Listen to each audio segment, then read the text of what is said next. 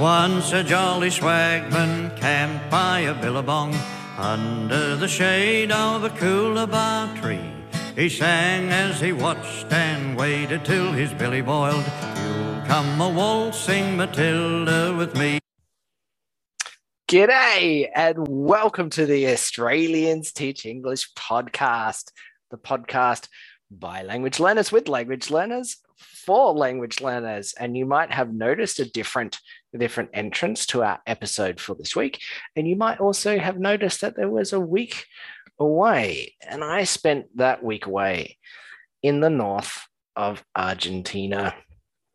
And Ariana, did you miss me while I was away?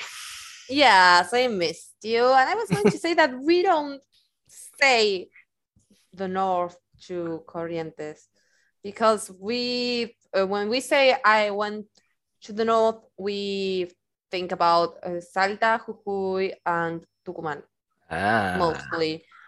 Corrientes is more like um it's northeast.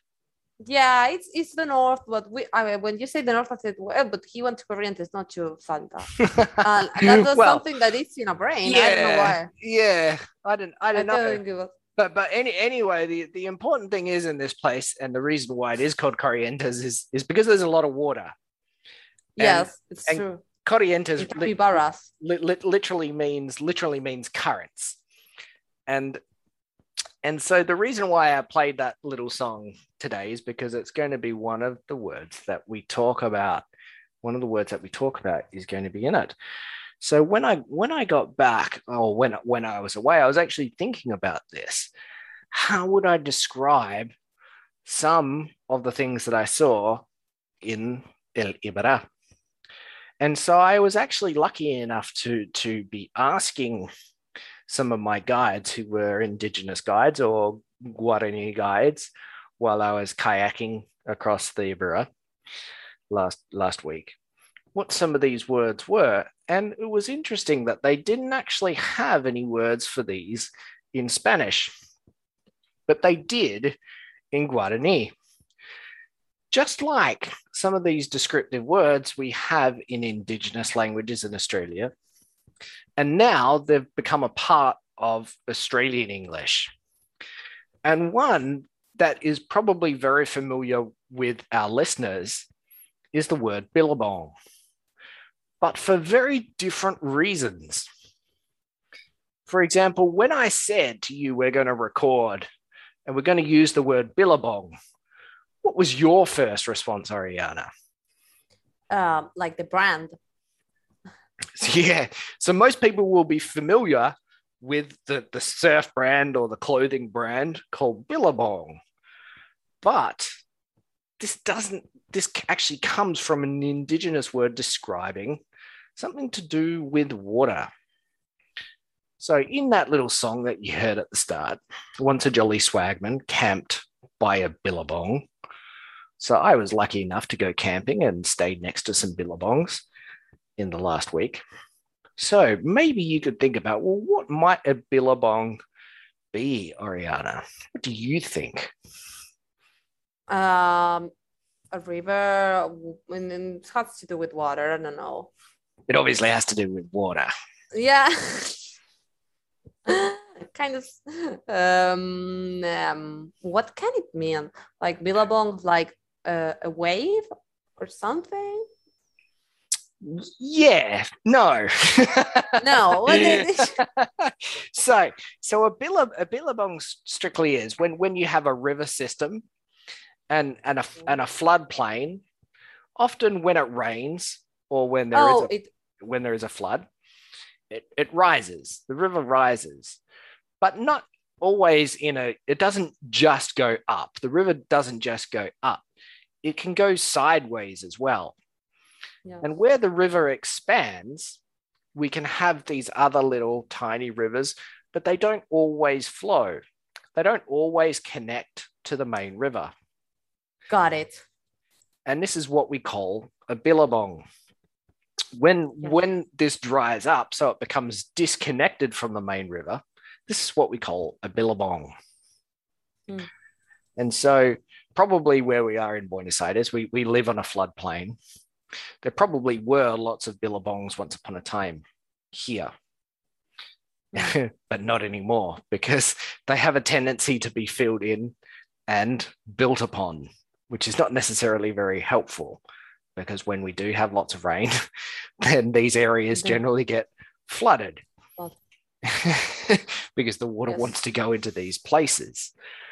So it was was interesting actually talking to these people who live and have their culture centered around the water that they did actually have words for this that were not easy to explain in Spanish. So, what do you think that tells you about the Guarani culture and that they have all these words for different water systems? I have no idea about Guarani culture. Am I'm so porteña sometimes. I have no idea.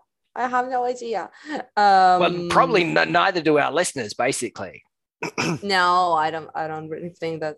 Most of them are Brazilians or in the Philippines. So if they know something about Guarani or Guaranis, We do have a lot Uh, of listeners in Australia and Argentina, so there probably are some people that speak Guarani that are listening to this show. uh, yeah, probably we can have someone. We could. I would love to have a Guarani speaker on. I was actually, I was actually hoping that I could actually meet someone that was confident in their English to be able to come on and actually speak Guarani and, and English, but it wasn't to be. No, we can find someone. Um, but um, what I was going to tell you, I don't know. I know that everything that has to do with that part, uh, the like the the arm that Argentina had, that is Entre Rios, Corrientes, and Misiones. Paraguay and yeah, Formosa. Yeah, that they, they all have to well things to do with with water and a lot of words in Guarani, um, like Gualeguay, Gualeguaychú, etc. hmm etc. Yeah. and- So I yes. I know that they have uh, they use a lot of words in Guarani, like in the that north northeast east part of, of Argentina, but I'm I'm not really familiarized with them. Yeah. So what what I found interesting was was how how Guarani or the relationship with the environment was very very similar to to how indigenous languages in Australia are also connected to the environment. So where where they would have a, a word, for example, billabong, I discovered that the word for this was was was cholera, which sounds kind of bad, sounds like cholera, but it's not. It's actually a Guarani word, cholera, cholera, another difficult word to pronounce. But I found that interesting that this was one example of how they were able to actually explain different water systems. The, the other interesting thing in that I discovered with the Guarani language was that some of their sounds are, are fundamentally based around water. So Ibera, Iguazu, Iguazu literally means big, big water. I think Ibera Yes. means, means wide water or or or still water or something like something like this. But this sound that well in Spanish or in English we pronounce it like i like iguazu, but it's not. It's uh. Anyway, that is a fundamental sound to their language, and so the, their whole culture and the whole language relates to to water, which I found mm. very very very interesting. So anyway, this comes to my question. How do you think the language that we use relates to our environment in everyday life? Do you think there is a connection between the words that we use and our environment in our language? Yes, absolutely, absolutely. Um, but I can't give a better explanation than you that you have given.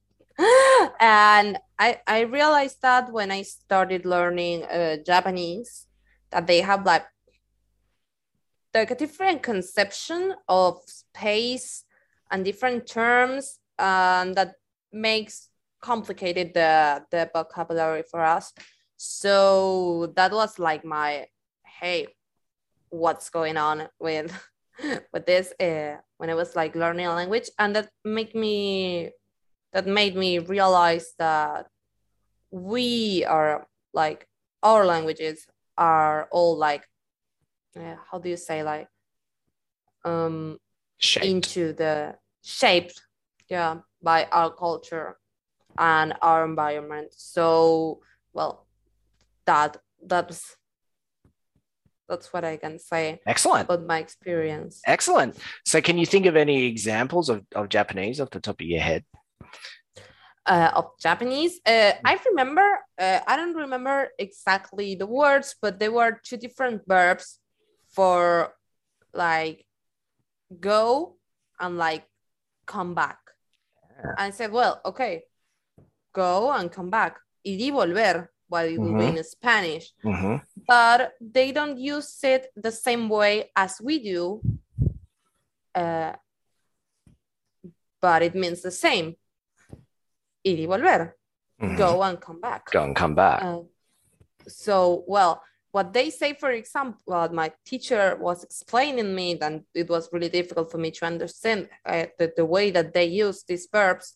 Uh, he said to me, Well, I have a Japanese friend here in Argentina, and she says, uh, she doesn't say like when I come back to Japan. She says, when I, when I like, uh, I don't I don't know how to explain this. Like they have like a um like a self face that they are there. They think that they're still like in Japan if like because it's their space. ah. So, so, it's- I so, will like so it's not it's not like they're actually physically leaving the space. yes, exactly. They they are like still there and they speak like if they were there. Ah. They are not. Um, and Yeah, yeah. I think I, I, I, I think I can get that sort of like on a, on sort of like an existential or it's almost like a Buddhist kind of way of, of thinking in terms of like you're never like disconnected from from place. Where, whereas we might think you're you're in a different spatial location, so you are not in that same place. But it might be that your mental state might still be in that place. Yes, I think it has to do with some spiritual stuff or something. But well, I stopped studying uh, Chinese times, Yeah. Japanese. So, so, So it- I need to to get but but anyway, this this this this also has a, a link to Indigenous languages in Australia. So, for example, something that they will the Indigenous communities will say will ask you is, "Are you a freshwater person or a saltwater person?" Yeah. Yeah, which means do you come from inland, away from the sea, or close to the sea? And so if you are if you are a saltwater person, then you shouldn't be away from saltwater for too long. Where you're a freshwater person, you should come back to the fresh water. And so it's a way of maintain, maintaining connection with with the land. And they have they have different languages to different words to communicate these ideas which we don't have in what we would call i guess western languages like english or spanish. It seems like an absurd concept. How can you be a saltwater person? How can you be a freshwater person doesn't really make any sense but it does no, it doesn't. but it does in a lot of indigenous languages because the language is all about all about the land all about the, the, the interaction between people and the environment i think my my friend tess who who i had on this show maybe a year ago who was an anthropologist um, in indigenous communities in australia.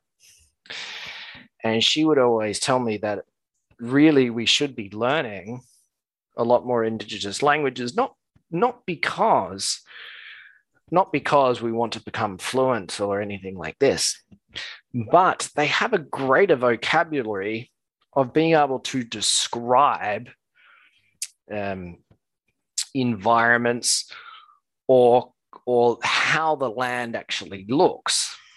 They have a Hmm. greater vocabulary of, of adjectives for different for different areas of, of the country that we simply don't don't have. And I always found that discussion really, really quite quite interesting.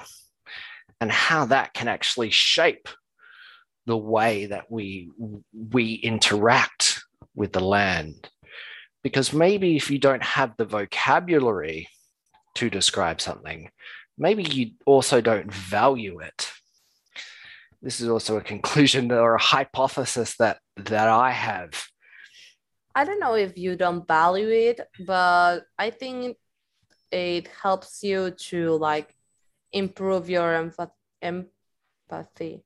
Empathy? yeah Uh, it helps you like to improve that and to say, wait, there are like much more ways to see the world that ours than ours. Yeah. say. That it helped me like a lot with saying, wow, uh, there there's more. Uh, the, the ideas are like more complex than I thought. yeah Um, that's that was interesting for me. It was absolutely interesting, but well, um, that was my my thoughts. I don't know if is if it's if it is a thing of having or not having a word, but the this like how can I say this in English? Yeah i i i mean i mean I, I, well this, is this is this is a this is always a problem is not having the vocabulary to express ourselves or or express what we are seeing or, or what we are feeling so for, for for for example i well i discovered another word that was difficult for me to pronounce in spanish while i was while i was in corrientes pan, panta, pantanos or pantanos Hmm. I kept saying pan, pantalones. So the el ciervo de los pantalones instead instead of el ciervo de de pan, pantanos. so and anyway, I I found that really interesting because that also has kind of a negative connotation. If we were talking about swamps, people would automatically have a negative connotation of swamps, of mosquitoes, of things that we don't want yes, to be yes, near. absolutely. Whereas it, we, we might apply these words to areas that that might actually contain a lot more value than that, simply because we don't have the vocabulary to give to these places. Hmm. And I think in in El Ibera, I mean, it is an especially important place. I, I highly recommend everyone visiting there. And if you can go there in Kajak or cross cross it in in Kajak, then I can certainly recommend uh, Pura Vida Eco Adventure Company that I that I went with. It was absolutely incredible. Um, but th- this place has has been the, I guess, the front lines of of conservation probably for for 30 years. So in the in the 1990s, um, some uh, philanthropists from the United States decided to buy some of this land because it was heavily under threat and a lot of animals were going extinct in this area. And so that really forced the different governments to actually make make an effort to um, protect this area. And so it's actually quite again, this is this has a lot of parallels to to Australia, where governments and farm, farmers in particular are, are generally highly responsible for the extinction of species in Australia, uh, just like in Argentina. Um, so yeah, so there are all these all these parallels between between our countries, and I'm sure it's the same in in most other most other uh, most other countries as well. Um, but anyone, everyone should should definitely definitely go there. And and so, do you think there is any value in studying ind- indigenous languages that might not be widely spoken, or maybe that you might not, maybe that you might not use regularly? Do you think there is value in understanding even just a little bit of particular particular languages? Um, yes, I think it's it's like important for us. I don't know if indigenous or um, other kind of a totally different language, like I don't know Russian, for example, that it's totally different of English, Spanish, French, Portuguese, that and German. That it's one of the weirdest that we say what well uh, but it's still like in in our mind that we say hey we can understand probably this but we can probably understand this. But i don't know for example russian chinese uh, thailandese thailandese? Yes. Yeah. Um or some of some of those languages that you said hey they are they are different they like show something different and they are mm, like they were born in a different culture and they've seen things very different as we mm. seen them so i think that it's important i don't know if indigenous if, if indigenous too obviously uh, it can be a good a very good choice and about apart from that we can learn a, a lot of things about our country and well whatever but um yeah, I, I, would I would certainly be interested to know, for example, if in Russian they have a lot more a lot more vocabulary for cold weather. That's what yeah, I would be. Probably. yeah, they, they, maybe, in the, maybe in the different dialects in in in Russia, in the different places in Russia. do, they, do they have a more rich description of, or in Finland or in Finnish? Or I would be very fascinated. Swedish yeah, exactly. I would be very fascinated to to know these. Yeah. because I yeah, think, me too. Because I think in Australia we do have a lot more expressions for for hot weather. We have things like stinking hot, yeah, bloody hot, all of these sorts of um, kind of as, as well Australian expressions, I guess, to describe hot weather, stinking bloody hot outside, mm-hmm. hot enough to fry an egg, all this sort of all this sort of stuff. Um, but it, but it, just like in, in Australian English, the environment does play a big part in influencing our expressions. For example, you, you always notice, you always comment on on how many animals there are in mm. Australian expressions compared to. Yes, it's true. There are a lot. So, I mean, this is another example of how the environment, how your surroundings influence your language and perhaps yeah, you, absolutely. I mean, we haven't even started on some of the some of the the expressions like galah, for example, is a is a classic Australian expression that we have to do a show on. It's like a little cockatoo, like a pink a pink and grey cockatoo. And people used to think they were very people used to think they were very stupid, but they're not. They're actually very very intelligent. Um, but okay. because because they were people thought they were stupid, calling someone galah was like calling someone stupid. Hmm.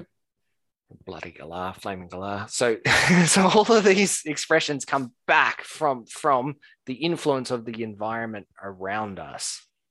Hmm. But but anyway, anyway. So I anyway. roll I rolled out my swag. I watched I watched billy boil drinking some mate. yeah. drinking a lot of mate. Have you seen any capybara? I saw lots of capybaras. Yeah, it's a place of capybaras. Yeah, they're a little. They're definitely a lot shyer there. They they don't they don't get so close to you. But I got some very good footage of the different animals and the little caiman, the little freshwater crocodiles, the little mm. freshwater alligators that they have there. The snapping handbags is another is another expression that we call them. So, anyway, are there any final thoughts on on on indigenous languages, Ariana? I have a lot of thoughts, but I think that it exists. we can do it well, in a show. Maybe we're gonna make another yeah, show. Yeah, I I was laughing because when you like make like an essay or something, you always say, "Well, this is like more complex, but." uh but I've reached the my extension of this essay, uh, it cannot be you can put can put this into it. So I'm going to edit there. So so I, I it's two o'clock in the morning and I need to go to bed, so it's done. yeah, that's the point. yeah yes usually usually usually how it goes so so anyway if you are out there and you and you do speak an indigenous language we would really really really love to have you on the show and if there is an element of the language that that you find really beautiful or or, or what have you then we would, would love to hear it because i think at least in australian english a word like billabong that people might be familiar with for completely different reasons is actually quite quite a beautiful word. It's definitely an Australian word, and it's something that we can use that doesn't necessarily have an equivalent in in a lot of different languages. Hmm. So, anyway, from us here at the Australians Teach English podcast, podcast by language learners with language learners for language learners, it's us saying goodbye. Bye bye. Bye bye.